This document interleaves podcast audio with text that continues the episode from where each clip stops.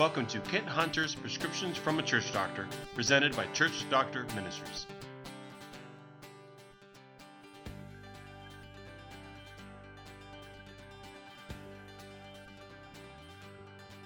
Welcome to episode number four of Transforming Worldviews. I hope by now you're getting kind of a concept here of how worldviews can impact our behavior. It's huge, really. In our last episode, in episode three, we looked at window number one your purpose determines your mission. Then we looked at worldview window number two your comfort determines your sacrifice. And we reviewed window number three the worldview of your image determines your impact. Now, in this episode number four, we're going to look at a couple of more of these windows. We'll look at number four and number five of the ten. And uh, as we look at this, we're going to think about how really powerful these two windows are. They're just really amazing. And the first one, window number four, is your desires determine your priorities. Now, think about that. Your desires determine your priorities. We always do what we consider as important. We always do first whatever is our priorities. You know, life is complicated. We have all kinds of things to do. Every day goes by, it seems like time flies by, and the years go by, and it may be that our priorities change, but if you're not doing what you think should be first, then you're a miserable person if you can't or won't or don't know how it's like you have priority disconnect. You have a functional issue where you have a priority that is important to you, but it is not something you can get to. Even if it's a priority that's huge, like paying off your mortgage to your house, it's often the future. When you're younger, you take out a mortgage, and it's years down the road. But there's something very valuable and healthy when you eat away at that mortgage and continually move forward. If you get behind, or if you fall behind and you get threatened on that priority, then that is a huge disruption in your life. And so, these priorities are very important. Well, God has priorities too. And uh, the church has priorities as God's mechanism to change the world. And so that's really important as well. So, in window number four, your desires determine your priorities. In my book, Who Broke My Church, uh, we listed the uh, five elements of the kingdom of God. Uh, when you when you boil down all of the things that Jesus taught, you know a lot of times he taught by beginning with the words, "The kingdom of God is like this. The kingdom of God is like that." It's just profound teaching. And if you put them together and you sort of organize them into categories, there are basically five categories that make people who belong to the kingdom of God different from people who are not part of the kingdom of God. And Jesus very clearly said, My kingdom is not of this world. My kingdom is not like this world at all. It's supposed to be different. So, church isn't supposed to look like the local club of uh, people gathering together. It's not like the garden club. It's not like other groups of people that aren't driven by God's word. It's supposed to be different very different. And uh, these five areas describe that. And as we look at these five areas that I describe in the book Who Broke My Church, the first one is values. Those are things that we think are important. The second is beliefs, those things that we believe are truth. The third one is attitudes. That's our posture toward God, our posture toward others, our posture toward the world. How we are postured toward all the other things in our universe. And the fourth of these five is priorities. Uh, and so this particular window of uh, these windows, these 10 windows, is your desires determine your priorities. And just to round out the five that really summarize the kingdom of God as Jesus teaches it, is your worldviews, and these 10 worldviews are really a part of that. But priorities are, by themselves, one of the five areas of the kingdom culture because they're just so very important. It's what you will always do first, what you think is most important. Or if you think some things are most important, but you never put them first, are they really your priorities? Or do you have some roadblocks in your life that keep you from those priorities? And when there are roadblocks from those priorities that are kingdom priorities, we talk about those as suffering from kingdom culture drift. We are drifting from kingdom culture. Then that can be very subtle. It can be very soft and subtle in our lives that we drift away from kingdom priorities. And uh, one day we wake up and say, Wow, whatever happened that I drifted that far from the priorities of God's kingdom? Because the enemy is very subtle and soft in incrementally moving us away from what God would want us to do. And quite frankly, in the kingdom of God work of a church, it's very easy. What happens in a church? Pastors are bombarded by people coming up to them and saying, I've got a really good idea of something we could do at our church. Now, pastors don't like to make anybody mad, and pastors love people. Good pastors do anyway, and they they're they're people that don't like to say no, uh, unless you know it's it's a criminal thing or something that's non-Christian or anti-Christian. They're they're gonna you know they're gonna acquiesce to a lot of things, and then what happens over time is churches gather a lot of baggage that really aren't priorities of the purpose of the church. So this window is very important. Your desires determine your priorities. So what that means is that if you've got a bunch of things that are priorities that have turned the mission of your church into a country club, as we discussed before, or if you just are not mission effective because people are busy and worn out doing all these things that non Christians can do, but they don't bring people closer to God, then you've lost some of the essence of what it means to be the church. And it's tough because you fight this every day. And even though pastors and church leaders don't like to say no to enthusiastic ideas, sometimes those ideas are brought by people who well, aren't necessarily astute students or mature disciples of the kingdom of God. There are a lot of good things that you can do in a church, but a lot of those things aren't also God things. They're good things, but they could be done by Muslims. In fact, they are some of those things done by Muslims. Some of the things churches do that think that they're godly things are things that are not unique to the kingdom of God at all. There are things that humanitarians can do, people that just love the humanitarian group of people, but they're not necessarily God things. And the God things are so precious and so unique and so different that we get out of our niche as a church. And the one area of uniqueness we have, and that is the salvation of lost people.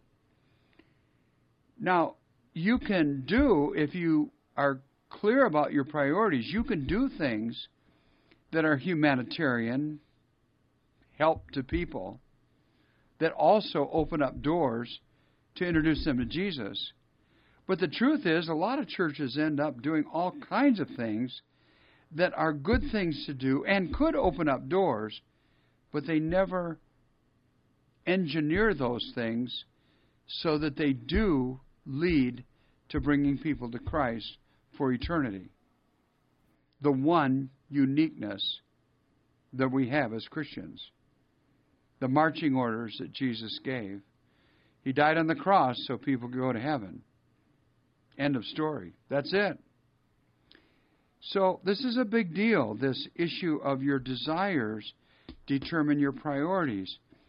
And desires sneak into the church left and right all the time, almost every day. And the busyness cripples the church from the priorities Jesus had and gave to the church. So there are those churches where leaders in the church are really clear about the priority of reaching the lost. But then they get pushback from people. They get things like, hey, our church should do more for its own members. Seems like we're more interested, or the pastor's more interested, or the staff's more interested, or some of these people are more interested than outsiders than they are in us. They should take our interests into concern more often. What is this? Well, this is the very classic tension between mission and maintenance or the classic tension between what are good things to do and what are those things that no one else in the world but Christians can do, the God things. So, in our research, we asked people, what is the mission of the church? Now, you'll remember when we talked about the Great Commission, that was the question, what do you see as the purpose of the church? Now, to tweak this a little bit and to get into this realm of priorities, we just used a different word. What is the mission of the church? You know what mission is? It means to go somewhere and do something. And 33%, the largest single category of responses of people say that the mission of the church is to share God's love with each other. Now, half of that is right and half of that is profound, but the other half is fellowship. And that's what we're really getting at here. Is to share God's love with each other is a nice thing to do, but it's not the mission of the church because the word mission comes from the Latin word.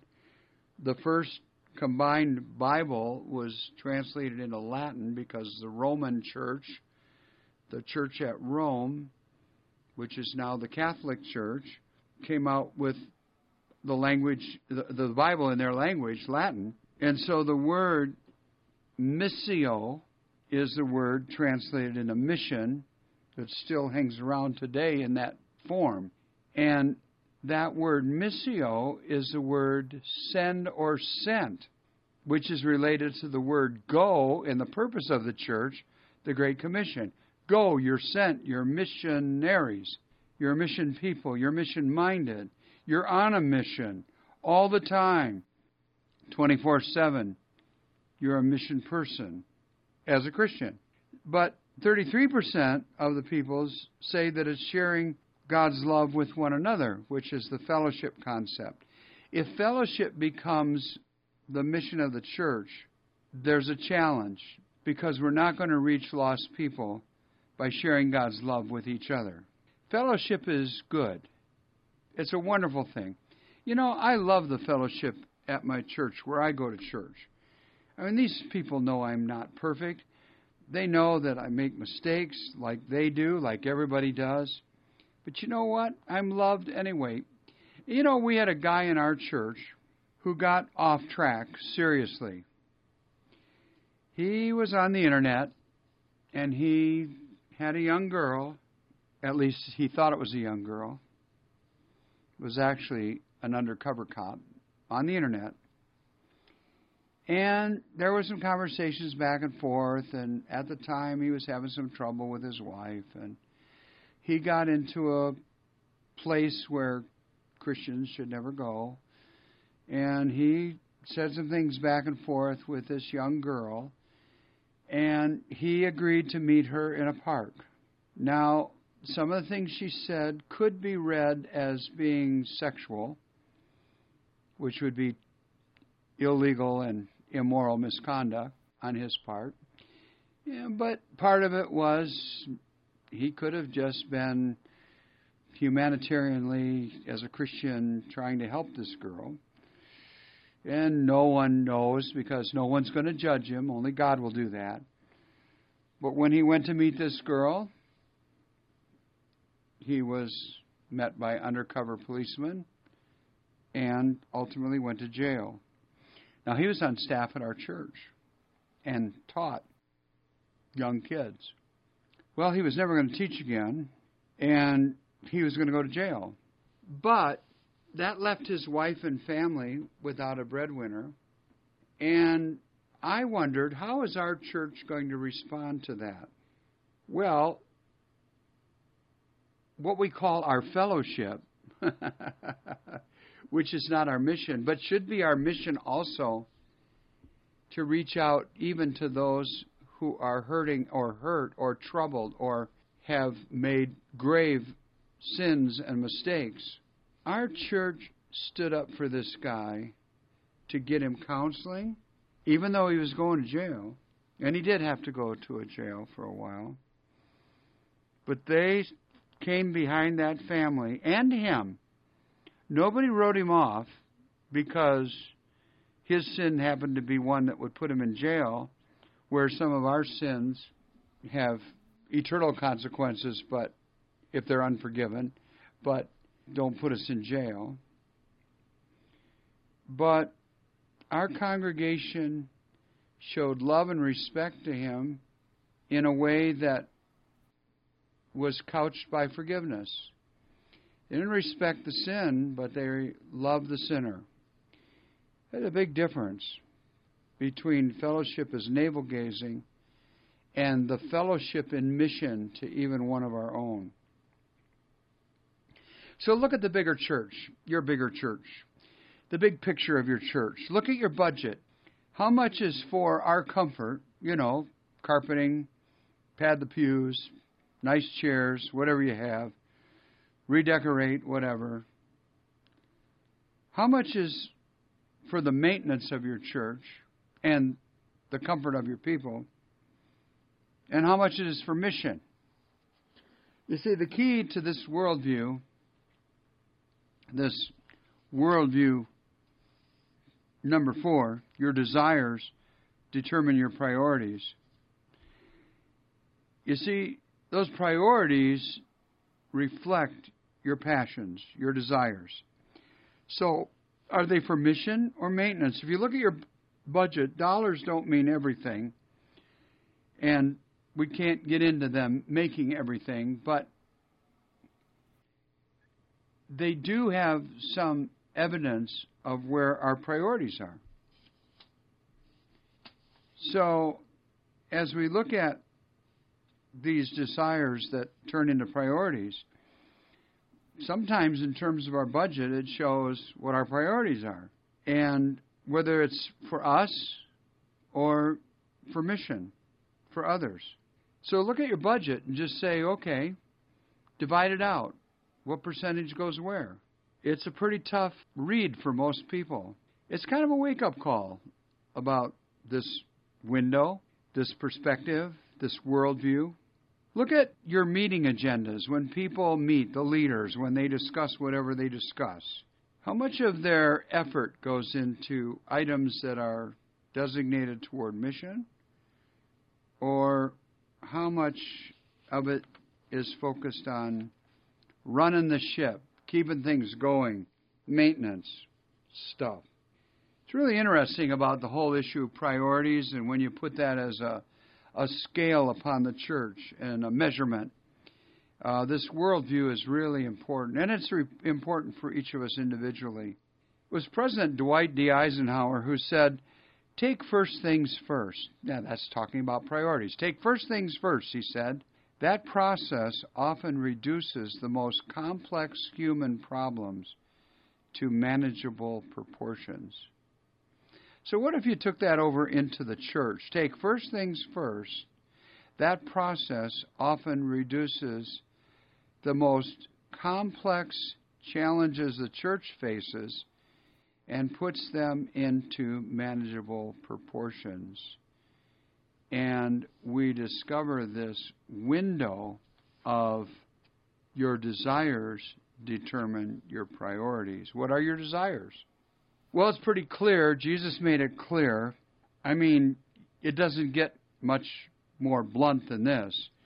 Matthew 6:33 Seek first the kingdom of God and his righteousness, and all this other stuff will be given to you as well. Matthew 6:31 to 33 from the message version. What I'm trying to do here is to get you to relax, to not be so preoccupied with getting, getting stuff, getting things, so you can respond to God's giving. People who don't know about God and the way He works fuss over things. I'm going to read that again. People who don't know about God and the way He works fuss over these things. But you know both God and you know the way He works, which means you know His priorities. Steep your life, Jesus says, in God reality, God initiative, God provisions. Don't worry about missing out. You'll find all your everyday concerns will be met. Matthew 6, 31 33. Well, window number four your desires determine your priorities. Let's go to window number five. It's close. Your blessings determine your giving. Now, this is one of my favorite. I've been a lifelong student of financial giving, uh, giving of our time, talents, treasures, you know, all that stuff we always talk about. Giving back to God and how you really can't outgive God. But if you're focused on the return, it doesn't work. it's really great. It's a little complex, but you know you can't outgive God, that He's always going to give you back more than you give to Him. But if you give Him more for the sake of getting that, and that's really your motive, it doesn't work because you have the wrong motive and God can read your heart. Boy, that is a little bit complex, isn't it? Window number five your blessings determine your giving. In other words, what you have determines your giving. It's interesting because we use the word stewardship. I love that word because a steward, and this is from the old King James English, is really the sty ward. The ward the guy that managed the sty. What's a sty? A pigsty. it's it's the person who looked over the pigs and managed them. You know, fed them and cleaned cleaned up after them and stuff like that. Very interesting use of words translated from the Greek word that we get into English called steward. It's like being a manager of all that God gives you. Interesting story I heard once a man was about to be baptized in a river. Suddenly, he ran back out of the water before he could be baptized, explaining that he had forgotten to give his wallet to his wife. He didn't want his wallet to get wet. And the preacher yelled to him, Come back with your wallet. I've got too many unbaptized wallets in my congregation already. I love that story. I read it years ago really, we think about the whole idea of stewardship, financial giving, or whatever kind of giving, as an economic issue, but it really isn't. It's a worldview issue. It's how we understand the kingdom of God and how that kingdom of God is supposed to work. It's all about raising people, not money. I remember I heard a quote from a man, wonderful man by the name of John Herman, uh, lived a number of years ago. He said, Stewardship is really raising people, not money. To raise money is that's being a pickpocket. Raising people, yeah, that's the Lord's work. Very interesting way to put it, isn't it? I have a friend, Waldo Werning. He's gone to be with the Lord now, but great guy. He wrote a book, and in it, he said, People give as they know and believe, not as they are able. You know, I know a multimillionaire in Illinois, and we kind of became friends, and I visited his mansion many times. I mean, the guy's loaded, really a lot of money. And what's really interesting is that he gives lots of money to God's causes. But in truth, when my mother was living, actually, in God's eyes, this widow who actually my wife and I were helping her pay off her mortgage because she was widowed and didn't have the money to make the payments. She actually gave more to God than that millionaire. Not in dollars, but in the way God measures it by percentage. Yeah, he was giving hundreds of thousands of dollars, but the percentage was minimal next to what my mom gave. I just thought that was interesting, and that's the way God looks at it. He never looks at dollars or pesos or whatever the form of money we use. He looks at the percentage. You know the story of the widow's mite, which is basically a penny. She gave all she had. The purpose of that story, she gave all that she had. It was a worldview. She was trusting God and she had commitment. That's what giving is all about. That's what this window number five is all about. Your blessings determine your giving. It's the percentage you give, not the amount. That surprises a lot of people, doesn't it? You know, I can't tell you how much the lack of resources hinder ministry. Uh, at Church Doctor Ministries, we have never charged for all the mission trips we do to people that couldn't afford it in other countries. We have never charged the total amount that it costs for us to serve the churches that we serve. So we have to raise money. But the other part of our ministry is that we do a lot of research and development more than anybody else. That's why we're always so fresh and so cutting edge on what the church needs at different times in history, our history of the ministry. But it always has been a challenge because we never really raised enough money for the research and development that we do. Hundreds and hundreds, thousands of hours that go into writing a book and making it really useful for people. But, you know, that's also true in churches the hindrance of money. But you know, the key, the way you approach giving, is the real issue. It's really not what you give, but how you approach giving. In the Bible, it's called proportionate giving or percentage giving. Give as the Lord has given to you.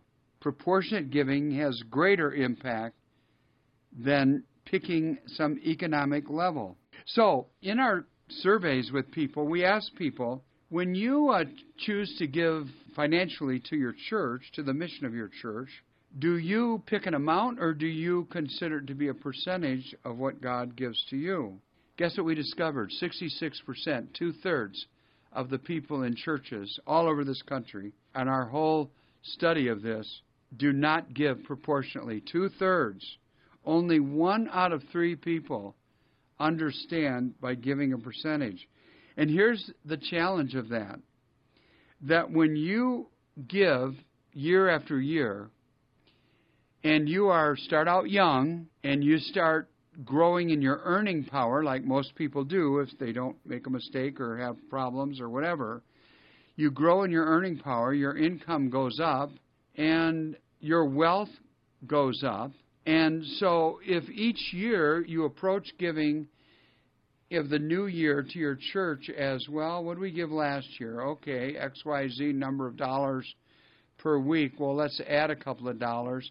And you do that year after year after year, and you do that for, let's say, 20 years. If you were to take the percentage of what you give 20 years later, you actually, in the way God looks at it, proportionately, percentage wise, you actually give less, even though it's more dollars. And that doesn't bless God and His kingdom, and God doesn't bless you. So, a great way to counsel people if you're short on cash, don't challenge people to give more to help make the budget. Teach them to look at it as a percentage. Give from what God has given you. That's proportionate giving. So, window number five your blessings determine your giving. Give from what God has given you. And that's the end of episode number four. And our two windows that we looked at this time your desires determine your priorities. And then, right on the heels of that, window number five, your blessings determine your giving. I look forward to joining you again for episode number five. You have been listening to Kent Hunter's Prescriptions from a Church Doctor, presented by Church Doctor Ministries. If you've liked this episode, please leave a review on Apple Podcasts and subscribe to hear future episodes. Check out Kent Hunter's new book, Who Broke My Church Seven Proven Strategies for Renewal and Revival, available now wherever books are sold.